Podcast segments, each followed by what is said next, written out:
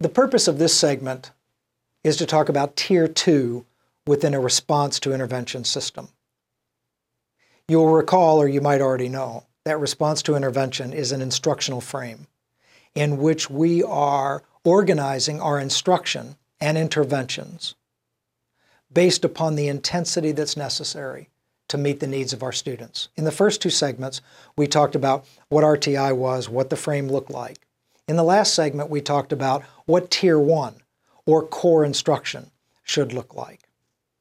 In this segment, we're going to talk about Tier 2.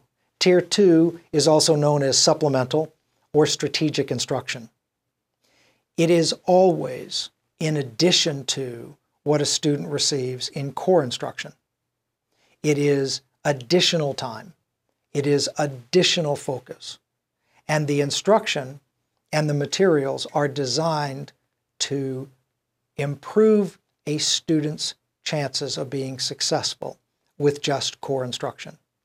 Now, some things about Tier 2 instruction. Tier 2 instruction is delivered to groups of students. You'll recall Tier 1 is what everybody gets. Tier 2 is what some students get. Groups of students. Typically, we determine who needs Tier 2 instruction through data that are collected on all students. That could be district-wide assessments, could be benchmarking data. It could behavior, be behavioral referrals to the office, behavioral incidents. It could be through a wide variety of data. It is typically not, first, diagnostic data. Teachers know which students are not responding to core instruction. In fact, 85% of the students in a building who are struggling academically and behaviorally are doing so for the same five to seven reasons. So these are groups of students who share common needs. Let's take a second grade example. One of the primary functions of second grade literacy instruction, as you know, is to develop fluency skills.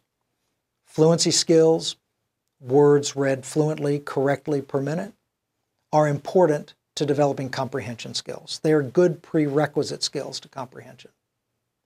Every second grade in every school, every year, is going to have students who are not meeting fluency proficiency marks. We know that. We know it ahead of time. We don't have to wait to find out who those students are. We may not know the names of the students next year, but we know next year and the year after and the year after that we are going to have to have additional supplemental instruction in the area of fluency. So Tier 2 is designed to provide additional instruction and supports for students who share common academic and behavioral needs. The approach that is used most frequently in Tier 2 is known as standard protocol. That means we identify common needs of students, identify evidence-based instructional practices that are designed to improve those skills and deliver that to all the students who need it. Unlike Tier 3, where we're more likely to go in with individual diagnostic assessment of students, Tier 2 is fluency, might be comprehension. Middle school, it could be study skills, organizational skills, comprehension strategies, skills that a significant number, but not all, students need year in and year out. Now, some things about Tier 2 to make it successful. The common practice for so many years has been pull these students out of the class, provide them with additional instruction delivered somewhere else by a person who's not that classroom teacher, and hope that that instruction help their performance back in the general education classroom. We've learned that that process, if not done correctly, is not going to work very effectively. Teachers, supplemental instruction teachers are working very hard with these students. General education teachers are working very hard with these students. But the students don't seem to bridge the gap between that Tier 2 instruction and the performance in Tier 1. So what do we have to build in besides the supplemental instruction in order to ensure that supplemental instruction plus core instruction will enable those students to be successful in core. There are a couple of practices that really have to take place.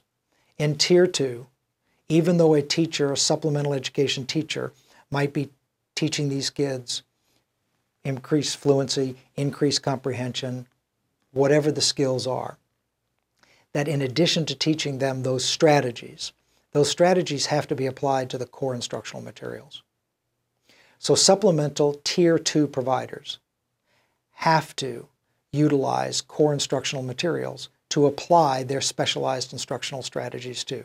So that means there has to be a good collaborative relationship between those supplemental providers and the core instructional personnel. Typically, general education teachers provide title teachers, uh, Title I reading, math, or other supplemental providers with their lesson plans ahead of time so that as those instructional strategies are taught to the students in Tier 2, those teachers can apply it to the content that the students are going to be receiving in the near future, later that week or the next week. What we know is that pre teaching, review, and practice are three of the most powerful instructional strategies to improve student performance. So, those supplemental instruction teachers can use that pre teaching approach by applying specialized instructional strategies to content that the student is going to receive in the near future. In that way, the student feels confident that he or she has covered the material, that they comprehend the material, that they'll be able to perform in front of their peers in a successful manner, and that there's a direct relationship between that Tier 2 instruction and success in core instruction. How do we assess kids in Tier 2? What assessments do we use? Well, we might use assessments that are tied to those supplemental instructional practices to help identify which of those instructional practices or materials a student needs. But in order to find out if Tier 2 instruction is really successful, we have to continue to assess how that student receiving Tier 2 instruction is doing in Tier 1. So the ongoing benchmarking, the ongoing progress monitoring that is occurring in Tier 1 has to be the outcome measure for Tier 2. You will recall, or you may already know, that Tier 2 and Tier 3 is designed for about 20% of the kids in a building. Tier 2 is really designed to meet 14% of that 20%. In other words, two thirds, give or take, of students who are struggling have to be able to be successful with Tier 2 and core instruction. 14% of that 20% that we talked about earlier, that's 70%. So here's the bottom line. For all the students receiving Tier 2 instruction, plus Tier 1 or core, unless 70% of those students getting supplemental instruction achieve proficiency, then supplemental instruction is not considered to be effective. We can't have more than about 5 or 6% of the students in a building requiring intensive instruction. We don't have the staff to provide intensive instruction for more than about 6% of the students. If we force more than 6% up to Tier 3, then we have to move more staff to Tier 3. That could mean reducing the number of general education teachers, increasing class size, in order to free up teachers to provide intensive instruction. Remember, intensive instruction, which we'll talk about in the next segment, is quite different than core or supplemental. So the bottom line is, is that core needs to result in about 80% of our kids being proficient just with core instruction. Supplemental instruction adds about another 14%.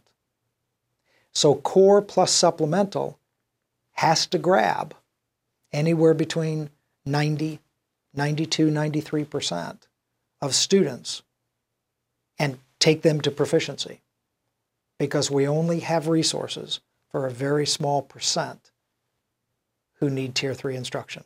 And we'll talk about that in the next segment.